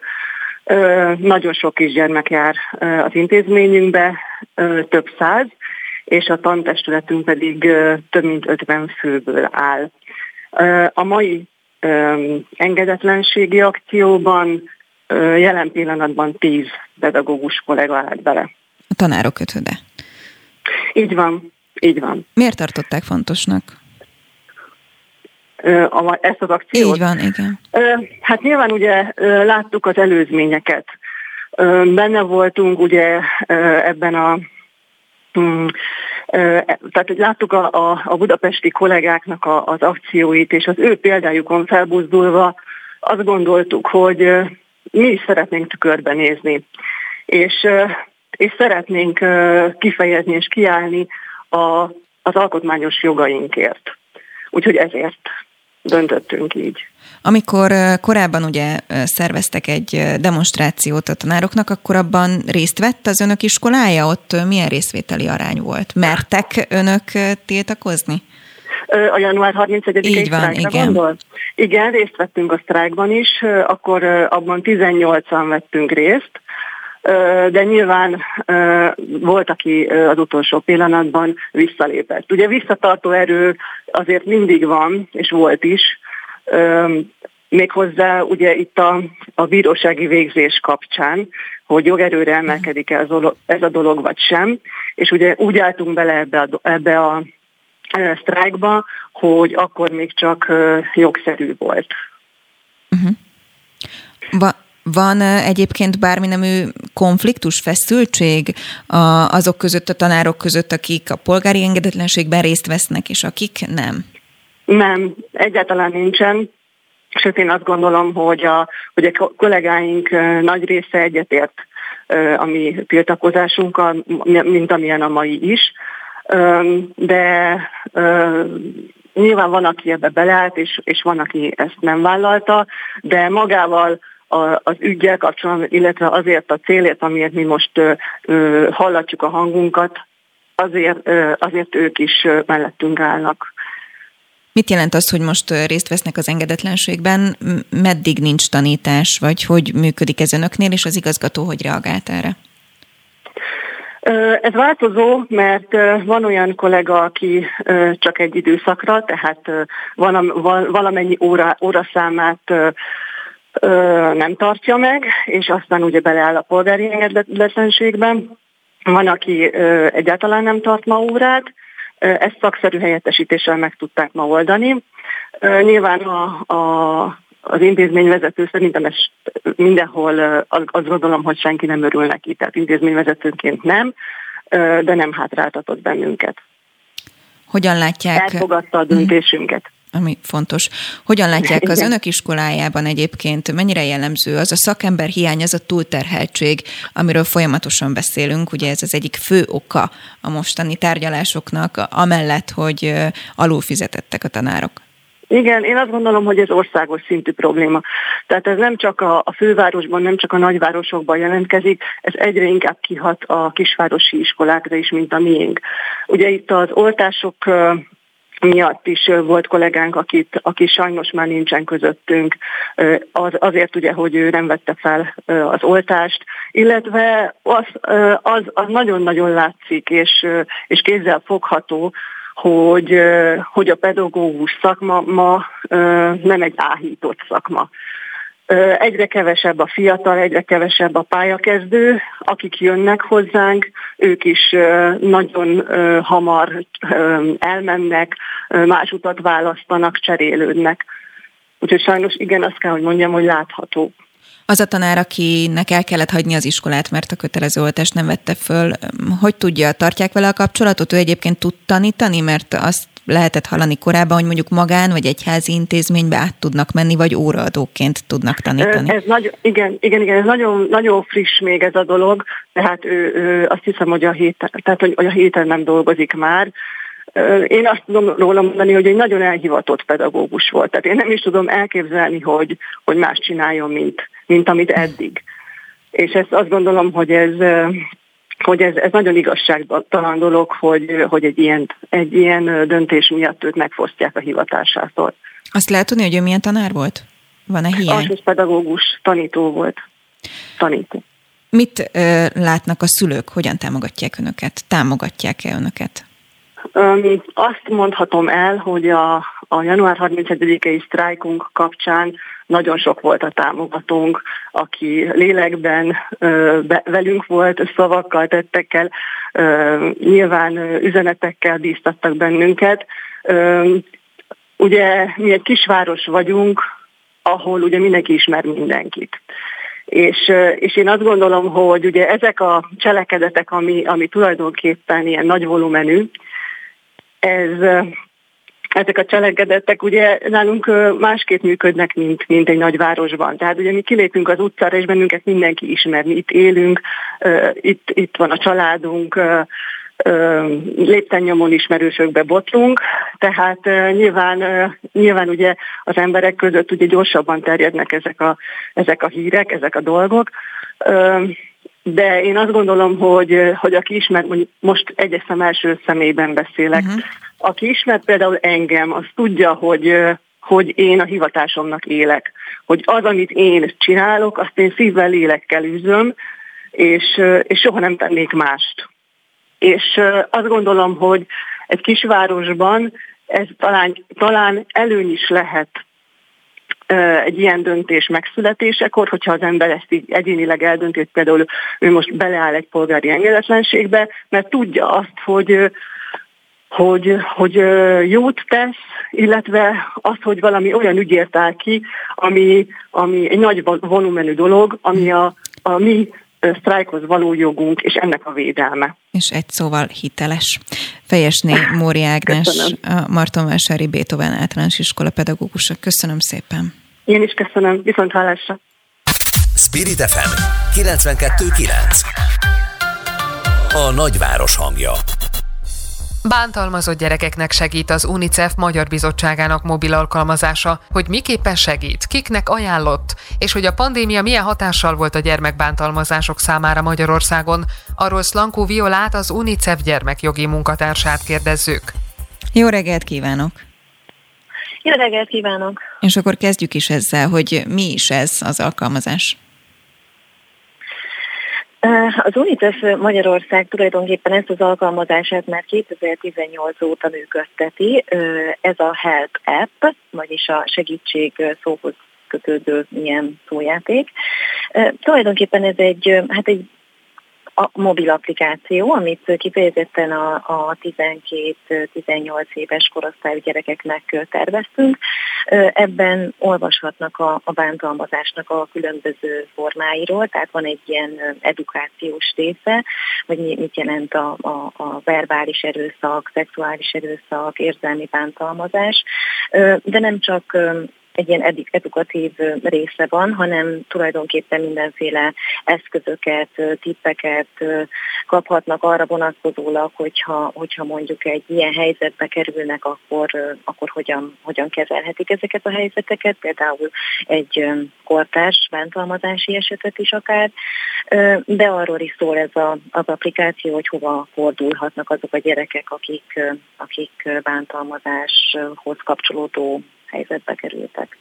Igen, nehéz helyzet. Nekem konkrétan van olyan ismerősöm, akinek tinédzser gyermeke van, ami azt jelenti, hogy 13-14 éves, és szembesült vele, hogy az iskolában bántják az egyik osztálytársát, szót emelt érte, az lett a következménye, hogy őt is kiközösítették.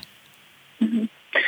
Hát igen, szóval a kortárs bántalmazás, vagy az iskolai bullying az egy, egy jól körülhatárolható része az erőszaknak, és, és hát sokkal mm, gyakoribb, mint azt gondolnánk, tehát azért a kutatásokból azt látjuk, hogy, hogy a gyerekeknek körülbelül a harmadát érinti ez, tehát valaha a gyerekek harmada volt bármilyen módon hát zaklatva gyakorlatilag az iskolában, ami, ami azt jelenti, hogy túlment azon a szinten, hogy ez az enyhe játékos piszkálódás, csiccelődés. Nyilván ez nagyon sok rétű egy ilyen helyzet, tehát én azt gondolom, hogy elsősorban az iskolának a kultúrájától, az iskolának az értékrendjétől, mintájá, minta rendszerétől függ az, hogy mennyire ad teret, vagy mennyire hagyja az ilyen viselkedéseket az intézményben. Pont amit említ, hogy, hogy hogyha, hogyha történik egy ilyen eset, akkor ideális esetben valójában egy, a, a közösség a, a, az áldozattal szolidarizál, illetve a, mondjuk a tanárok is olyan irányba lépnek föl, hogy ezt a helyzetet megszüntessék. Mit lehet tenni egy szülőnek? Hogyan, hogyan tudja egyáltalán felismerni azt, hogyha baj van? Mennyire derülnek ki ezek az esetek? Mit mutatnak a statisztikák? Uh-huh. Hát nagyon nehéz statisztikai adatokról beszélni most már nem is szoktam igazából számokat mondani ezzel kapcsolatban, inkább arra a kutatásunkra szoktam hivatkozni, amit, amit 2020-ban csináltunk az UNICEF és a Publikus együttműködésében, ami inkább a szülői attitűdöket vizsgálja, vagyis most nem a kortás bántalmazás vagy iskolai bántalmazásról beszélve, hanem a, hanem a, a családon belül történő esetekre gondolva. Itt ebben a kutatásban a, a szülőket kérdeztük arról egy reprezentatív mintán, hogy mennyire jellemző, vagy mennyire fordul elő a, a, a fizikai fenyítés, vagy testi fenyítés a nevelési gyakorlatukban. 14% mondta azt, hogy rendszeresen előfordul, és kb. 30% meg mondjuk úgy fogalmazott egyébként, hogy hát úgy nagyobb baja nem lesz a gyereknek, hogyha egy-egy pofon elcsattan. Tehát ebből látszik, hogy van egy ilyen nagyon megengedő attitűd a, a gyerek bántalmazás felé gyakorlatilag, annak ellenére, hogy 2005 óta ezt a jogszabályok tiltják. Tehát ez a családon belüli erőszak része, tehát azt látjuk, hogy minden tehát, tehát ugye minden tizedik esetben része ez a nevelési gyakorlatnak a családok életében. De a, a, a kiadványunk, amiről most itt nem esett szó, az ismert fel is tegyél, tegyél ellene egy ilyen gyerekvédelmi kisokos, és szintén elérhető a honlapunkról, az összefoglalja azokat a, azokat a lehetőségeket, hogy hova lehet fordulni, milyen, milyen, milyen jeleit ismerhetjük fel, hogyha a gyerekünket akár az iskolában, akár, akár azt látjuk, hogy egy, egy mondjuk egy baráti család esetében a gyerek barátját bántalmazás éri. Ezt, ezt ajánlom a figyelmébe mindenkinek. Ott akkor tudnak egyébként bővebb információhoz is jutni. Szlanko Viola, az UNICEF gyermekjogi munkatársa, nagyon szépen köszönöm. Köszönöm szépen. Spirit FM 92.9 A nagyváros hangja. Repülőjáratot szervez a Márkizai Péter féle londoni kosútkör a szavazni akaró angliai magyaroknak. Számolt be róla a 444. A civilek emlékeztetnek, 2018-ban sokan nem jutottak el időben a londoni nagykövetségre. A budapesti járatra március 15-ig lehet jelentkezni. Ti már Áront kérdezzük. Majd holnap, előtte azonban Szél Bernadettel beszélgetek. Jó reggelt kívánok! Jó reggelt kívánok! Mert hogy közben ugye volt egy sokkal fontosabb esemény itt tegnap az Iványi Gábornál lévő NAV-razzia, illetve hát most már azóta a NAV reagált is erre. Azt mondták, hogy azért tartottak szerintük jogosan ott razziát, mert hogy 2015 és 19 között a dolgozóktól levonták a járulékot, de azt nem fizette be, és ezzel 3 milliárd forint kárt okozott nem csak a költségvetésnek, hanem a saját dolgozóinak is, Iványi Gábor, és ön is részt vett az utána lévő megmozduláson. Hogy látja most ezt az egész ügyet? Jó reggelt kívánok mindenkinek! A helyzet az, hogy nagyon fontosnak tartom itt az angliai magyarok ügyét, és nagyon számítunk Ígérem, fogunk erről szavazni, beszélni volna. Mert hogy, mert, hogy, mert hogy az a helyzet, hogy ez az elnyomás, ami tegnap is megmutatta nagyon kendőzetlenül az arcát, ez nem fog változni, hogy április más harmadikán nem tesszük meg azt, amit meg kell tennünk, és nem szavazunk az Egyesült ellenzéknek a jelöltjeire. Mi vagyunk a kormányváltó erő, és ezt a világosan látszott, Iványi Gábor számíthatott ránk, a, tényleg botrány volt, ami, ami, amit Orbánék csinálnak. Tehát itt egy 70 éves lelkészről van szó, akinek, aki az egész életét arra szánta rá, hogy rászorulókon, szegény embereken segít. Többen egyébként ott voltak körülötte, tehát olyan emberek, akiket ő megmentett attól, hogy a teljesen szétesett élettel csúnya véget érjen a, a földi életük. Úgyhogy itt, itt rengeteg hálás ember gyűrűjében és országgyűlési képviselőkkel együtt ott voltunk a helyszínen, amikor a Na, gyakorlatilag nem volt hajlandó beengedni se Iványi Gábort az épületbe, ahogy a nő fogalmazott, hogy mindent elvittek, mindent összeszedtek, ugye ott voltak ezek a zsákok, de nem értette, hogy miért. Ugyanis papírokat nem mutattak meg neki, és azért a tisztességen túl a jogállam is egy létező kategória, hogy Magyarországon be kellene tartani, meg a, a, amihez viszonyulnunk kéne folyamatosan. Hát abból tegnap nem sokat láttunk csak egy pár ilyen mozzanat abból, hogy mi történt. Ugye az egésznek az alapja az, hogy, hogy kisemmiszték Iványi Gábornak az egyházát, az intézményeit, jogerősen pert nyert több helyen is Iványi Gábor, ennek ellenére nem fizettek neki, és ezért nem tud ő a nap felé mindent rendezni, de tehát aki itt elkövette az alapvető törvénysértést és morális jogsértést és mindenféle sértést is, az Orbán Viktor kormánya, amelyik egyszerűen politikai bosszúhadjáratot csinált Iványi Gábornak a, a munkáját munkájából tulajdonképpen. És akkor, hogy tegnap milyen esetek voltak, ugye ott álltunk országgyűlési képviselőkkel, kértük, hogy engedjenek be minket, mondták, hogy menjünk be. Utána közölték, hogy nem, nem mehetünk be. Akkor utána mégis. Akkor azt mondták, hogy megmutatják nekünk a határozatot, akkor mégsem, csak Iványi Gábornak. Jó, akkor mégis. Szóval, hogy egy ilyen teljes kakofónia alakult ott ki, és ez olyan helyzetekben szokott, amikor egy alapvető ö, jogsértő állapot van, ami a fundamentumától kezdve gyakorlatilag ö, ö, törvényellenes. Csak azt mondja a NAV, hogy nem jogsértő, hiszen azért tartottak házkutatást, mert hogy 2015-19 között négy éven keresztül nem kapták ők meg ezt a járulékot. És igazából, hogyha NAV oldaláról nézzük, akkor őket abszolút nem érdekli, hogy mondjuk politikailag azért nem kapták meg ezt a járulékot, mert egyébként Iványi Gábortól a kormányzat ezt és azt elvont. Tudja, azért itt három dolog egyszerre látszik. Az egyik az, hogy az időzítés nyilván nem véletlen, tehát Iványi Gábort a talán az egyik legfontosabb magyar közjogi méltóságnak az esetleges vagy esélyes jelöltjeként szerepelt az elmúlt időszakban. Pontosan ezt láttuk, Karácsony esetén is már megkészítették a bosszú patronokat, aztán meglepődtek, amikor Márkizai Péter nyert.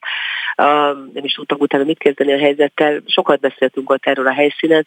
A másik pedig az, hogy a NAV láthatóan célzottan veszélyszerű dolgokat és húny szemet más dolgok fölött. Bőven lenne itt adócsaló az országban, akit lehetne firtatni, hogy honnan van a pénz, vagyonosodási vizsgálatoktól elkezdve sok minden várna nagyon sok politikusra, hogyha rendesen és függetlenül működnének a, a, az intézményeink. Itt láthatóan egy olyan szervről van szó, amelyik végrehajtja a parancsot, akkor és ott, amikor azt mondják neki, hogy megcsinálja.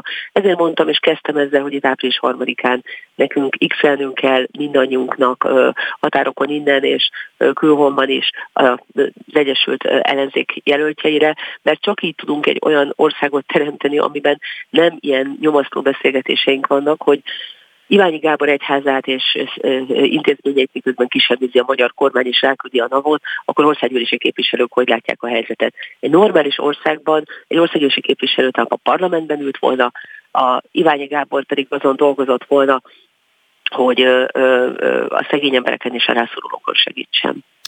hogy ha és kizárólag mondjuk csak politikai szempontból próbálnánk nézni ezt az ügyet, ugye az ellenzék azt mondja, hogy bosszú hadjáratról van szó, ugyanakkor most már ugye nem Iványi Gábor az ellenzék jelöltje. Nem lehet, hogy ez egyébként így ebben a tükörben még sokkal rosszabb mondjuk a Fidesznek egy ilyen ügy?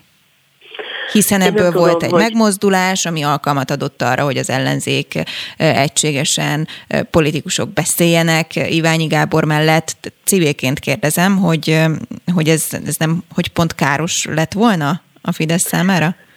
Az az igazság, hogy én mindig zavarban vagyok, amikor a, a Fidesznek a, a nem is tudom, az egész politikai, kommunikációs dolgait kell értékelnem, szerintem teljesen abszurd, amit csinálnak, és ez az országnak rossz, ami így történik. Tehát én, én nem tudom, hogy az ő ö, különböző guruik hogyan kalkulálnak, hogy mit kell itt ahhoz csinálni, hogy ők jobban jöjjenek ki ebből az időszakból, de olyan méltatlan, hogy egy, egy idős ö, ö, lelkészt, akinek több ponton a, a, a nap során azért aggódtunk, hogy a testi épsége és a, a nem omoljon ott össze ilyen súly alatt, ö, ö, és rendben, rendben valahogy végére jussunk ennek az egész történetnek, hogy ez az ember egy fő ellenfél lehetett Orbán Viktornak és az ő teljes hadseregének, ez, ez annyira brutális és annyira kendőzetlenül mutatja meg ennek a rendszernek a, az embertelenségét, hogy azt gondolom, hogy még én is elézgetem a tegnapi történteket, pedig azért túl vagyok egy-két dolgon, és azt gondolom, hogy minden fénykép, ami ott született, az kordokumentum, minden megszólalás egy kordokumentum,